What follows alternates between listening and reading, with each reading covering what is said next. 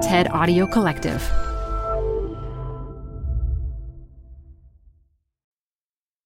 For those of you who don't know, October is National Disability Employment Awareness Month. It's a time to celebrate the contributions of employees with disabilities, and it also presents an opportunity to reflect on what we can do to make our workplaces more inclusive and inviting for everyone. So, what might this look like? We're about to find out.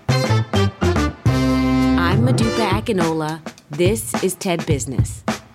There's a persistent disability employment gap across the world. Our speaker today, disability rights advocate and entrepreneur Tiffany Yu, has dedicated her career to changing that. She's here to tell us that companies need to work harder on creating flexible workspaces where employees with disabilities can really succeed.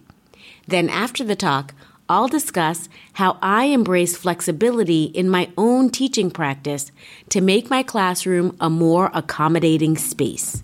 But first, a quick break.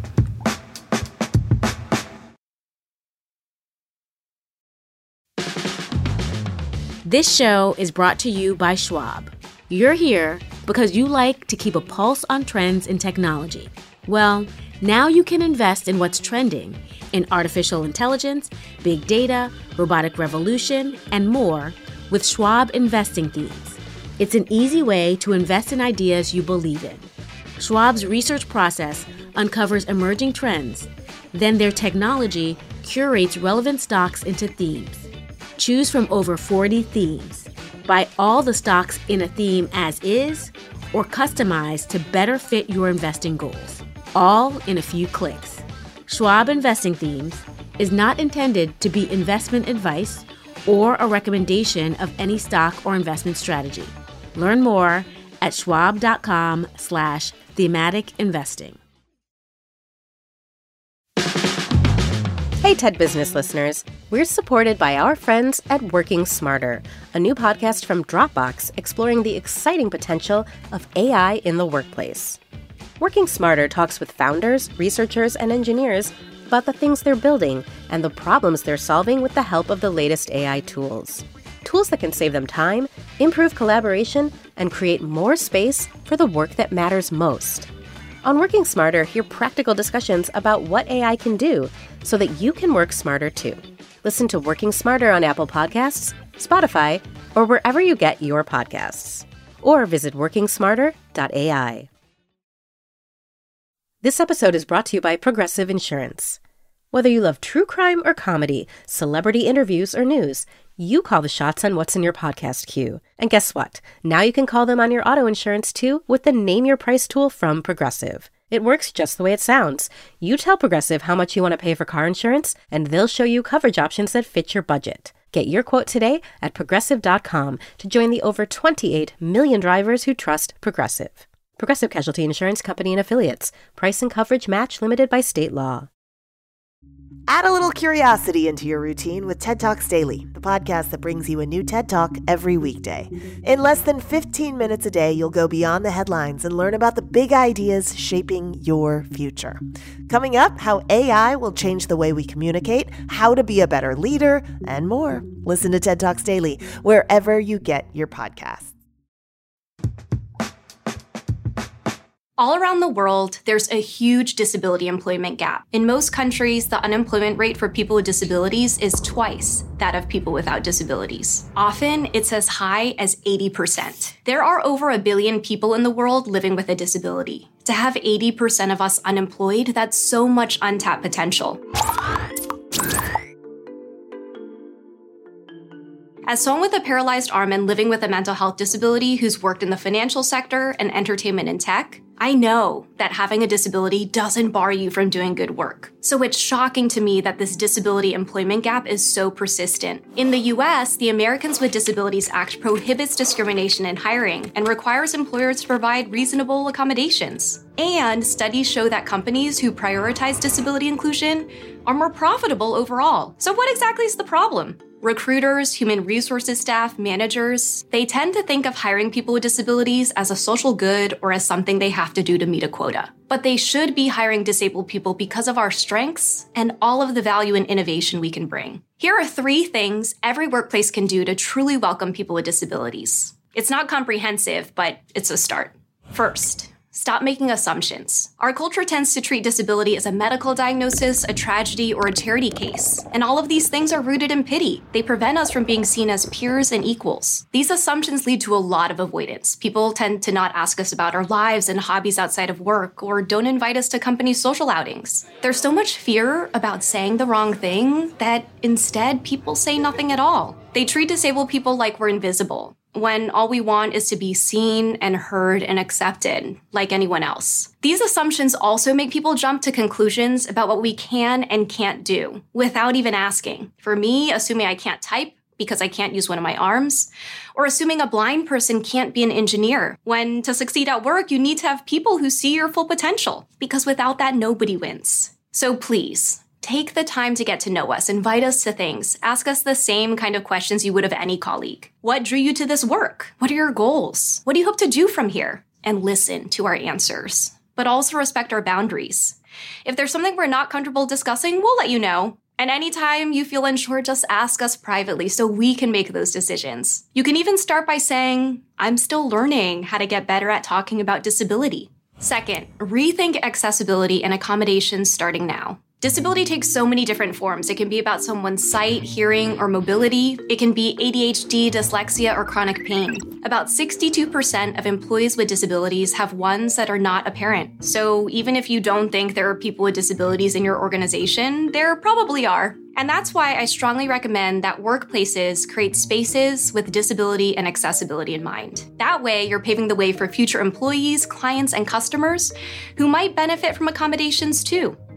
At one of my first jobs at an investment bank, the company did something cool. Within a month of starting, I and all other new hires got an ergonomic assessment of our workstations. They actually had a person thinking about my access needs in multiple ways, like getting a footrest and keyboard wrist pad, which a lot of colleagues got, to asking if I might benefit from speech to text technology because I type with one hand. I've always tried to find these little hacks to make my work environment more comfortable, but the fact that this person offered so many options proactively, it made me feel so welcome without making me feel like my needs were special. It would be amazing if every employer could do some version of this. I mean, why not? But there are also more simple things that can make an impact. Like, what about listing accessibility information if you're hosting an event? Or automatically turning on captions for video meetings? Another way to think about this is what do my employees need in order to thrive? It starts with equipping people with a variety of tools. Third, embrace flexibility, like disabled people have had to do our whole lives. People with disabilities have been advocating for remote work environments and flexible hours for decades now. And it took a pandemic for the world to realize it could happen. All of a sudden, this thing that seems so wild has become commonplace. And this isn't the first time I can think of when an accommodation for people with disabilities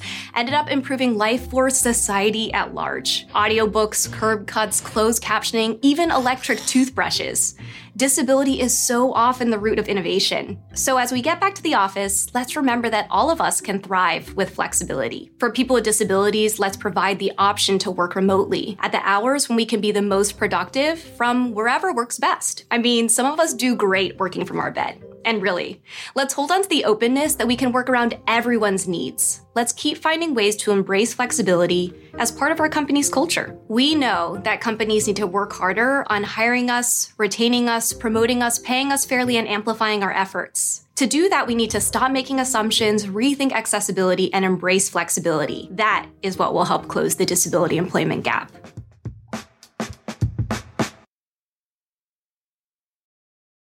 Support for TED Business comes from Odoo. If you feel like you're wasting time and money with your current business software, or just want to know what you could be missing, then you need to join the millions of other users who switched to Odoo. Odoo is the affordable all in one management software with a library of fully integrated business applications that help you get more done in less time for a fraction of the price. To learn more, visit odoo.com slash tedbusiness. That's O-D-O-O dot com slash tedbusiness. Odoo, Modern Management Made Simple. Canva presents stories to keep you up at night. It was an ordinary workday until The Singapore presentation is at 3 a.m. the office was shocked. But That's when we sleep. Maya made it less scary with Canva. I'll just record my presentation so Singapore can watch it anytime. Record and present anytime with Canva presentations at canva.com. Designed for work. This talk is a great reminder of how intentional we need to be in creating inclusive workspaces. It really resonated with me because over the years, I've had the pleasure of teaching students with a range of disabilities, and I've learned and grown from each one of these experiences. One big takeaway for me is that I can be short sighted in understanding how my choices might impact other students. For example, like a lot of people, I don't love hearing my own voice. And I especially don't love the way it sounds when amplified. I used to do everything to avoid using a mic, but after teaching a student who had a hearing impairment, I realized that in using a mic and speaking clearly, I was actively helping them succeed. There was even a positive spillover effect from this. My adjustment also made it easier for non-native English speakers to really be able to keep up with what was being said in the course. So many spaces or events just aren't set up with these considerations in mind. Take, for instance, presenting to an audience where there might be someone who is legally blind.